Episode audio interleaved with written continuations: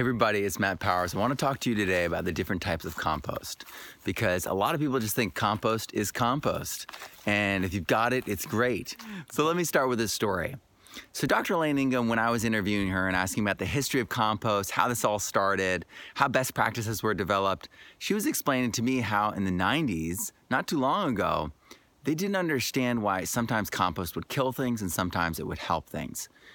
And that difference, I think, is not is still not well understood. Why would compost that you know you're creating it all the same way create one thing that's good for one plant and one thing that's bad for another? So what we have to understand is that different soil types beget different ecosystems. So if you have a certain soil type, it's going to bring in certain native plants for that bioregion. And if you change that soil, the plant types, the weed types that the native plants that show up will change. And you can test this for yourself. You can just take an area and enrich the soil. You can bring in legumes and see what happens, see what pops up. The other video I did with reading the weeds shows that there was a native dandelion and then there was a different dandelion, a dandelion that actually came over with settlers, I do believe, that thicker stem dandelion. That was the desirable dandelion that we brought. And so this shift is all about opportunities that are opening up in the soil food web in that area, and they all have to do with the soil. So if the soil is loose, then you're gonna get weeds that have really fine mesh you know, root systems. And if you've got really compacted soil, you're going to get that that spear that goes deep into the ground and anchors it and finds uh, water and it's biological tillage. And so these soil types beget the plants. And if we understand what types of soil we want, then we will get the garden or food forest or orchard or, or woodlot that we would like. So, understanding what compost is and which compost is right for us is incredibly important. So, the first thing I want to say is that there is garden compost and then there's orchard compost. So, garden compost, this is like your vermicompost, your worm bin. This is your moldering compost, and this is even your hot compost. So you're taking the greens, the browns, and the manure and making the hot compost. It's bacterial dominant for the most part. So it's perfect for the garden. And then all the simple sugars that are coming out of the kitchen waste. Those are also bacterial dominant because bacteria prefers the simple sugars. And all these things usually we're disturbing, constantly moving around. Even the worms are, you know, you know, tilling it up. That is not going to allow the fungi to develop its threads and be undisturbed. So that is why those are not fungal dominant. And so those are all perfect for the garden. You're like, wait, fungi is not good for the garden. It's like, no, we want fungi in the garden. We want to have no till in the garden but it's more bacterial fungal balanced in the garden than it is fungal dominant.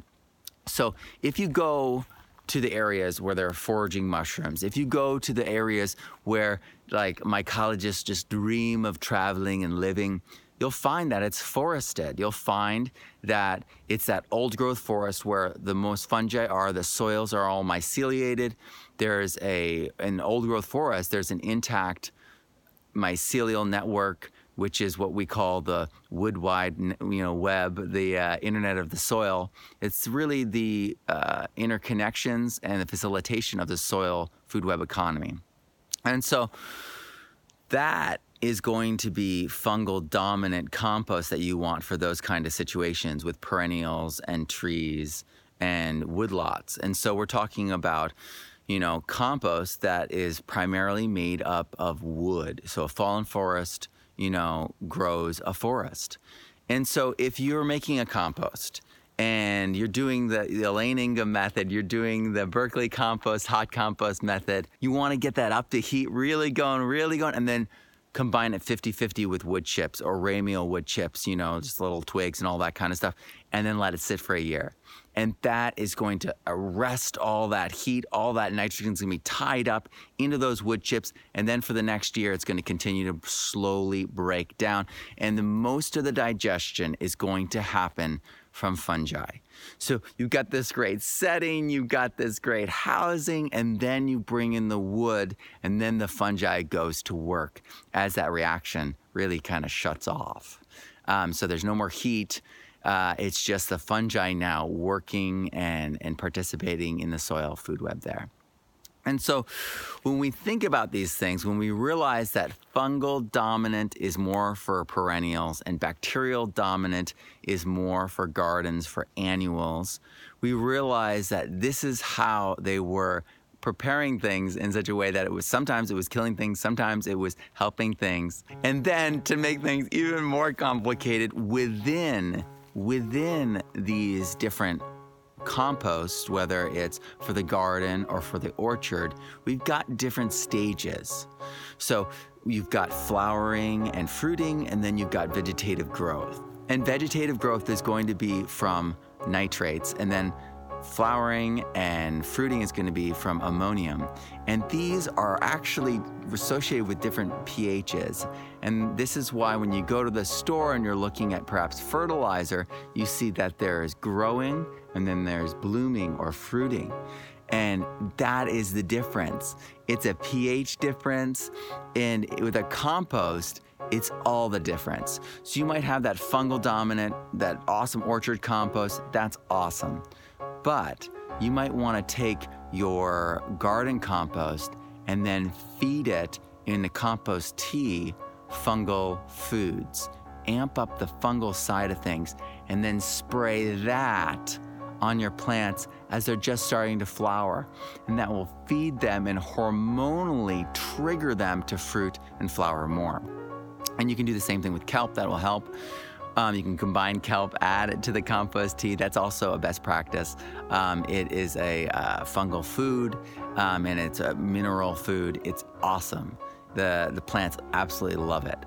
So you could be doing that, and then you could you could even be doing the same thing with your food forest. You could be having compost teas that you're using, and even more foliar sprays. There's a whole suite of amazing foliar sprays. Michael Phillips uh, showcases them in the Holistic Orchard. If you don't know that book and you've got fruit trees, please go out and buy that book today. It is life changing. And if you're like, I don't have money to buy that book, go on to Living Web Farms. Yeah, Living Web Farms or Living Web Media, or just type Living Web Michael Phillips into YouTube and watch the whole series he did with them because he gives a ton of the information. Um, it's not, you know, packaged and, and, and as clear as it would be on a piece of paper, but it's all in there. Not all, but mostly in there. So check that out. Get started with Michael Phillips. He'll give you a ton of information um, that that ties into all this. So, if you want to have the best compost, you need to know what kind of compost you actually want, what kind of objectives, goals, situation that you're actually dealing with. You might want to, you know, deal with a pest problem or a disease or a pathogen. You might want to dissolve that. You might want to strengthen the plant so that it's resilient to this or that. There's so many different things that can be just created and generated in a compost heap, in a compost tea brewing situation. And it all comes back to understanding what exactly we're doing, what exactly we want to be doing, and how these things actually work. And that's what I teach. That's permaculture, soil science, and solutions. And we've only got a few more hours to make this happen. So if you want to join us, check out the new books, the new courses, all of it. We've got peer reviewers. We've got so many people that just keep showing up and being like, oh, I want to help. I'm doing this. And it's like, wow. And so we're growing the group. It's going to be amazing. If you've liked my past courses, if you've liked my past books, if you thought that, man, Matt is really good at collaborating, Matt is combining all these different things from all across the map to create a cohesive, organized understanding that makes it easy for people everywhere to get involved. That's what I'm gonna be doing again because I love that. That, you know, as a, as a teacher, as a high school teacher, you know, like this is what we're about. We're about creating that communication, creating that, that understanding, and spreading a better life for people everywhere. I'm Matt Powers. Grow abundantly, learn daily, and live regeneratively. And thanks for watching. And if you haven't joined us already, click the link below and join Permaculture Soil Science and Solutions, the Kickstarter. It's almost over, and you don't want to miss it. There's amazing bonuses. You actually get free courses when you sign up. So check it out.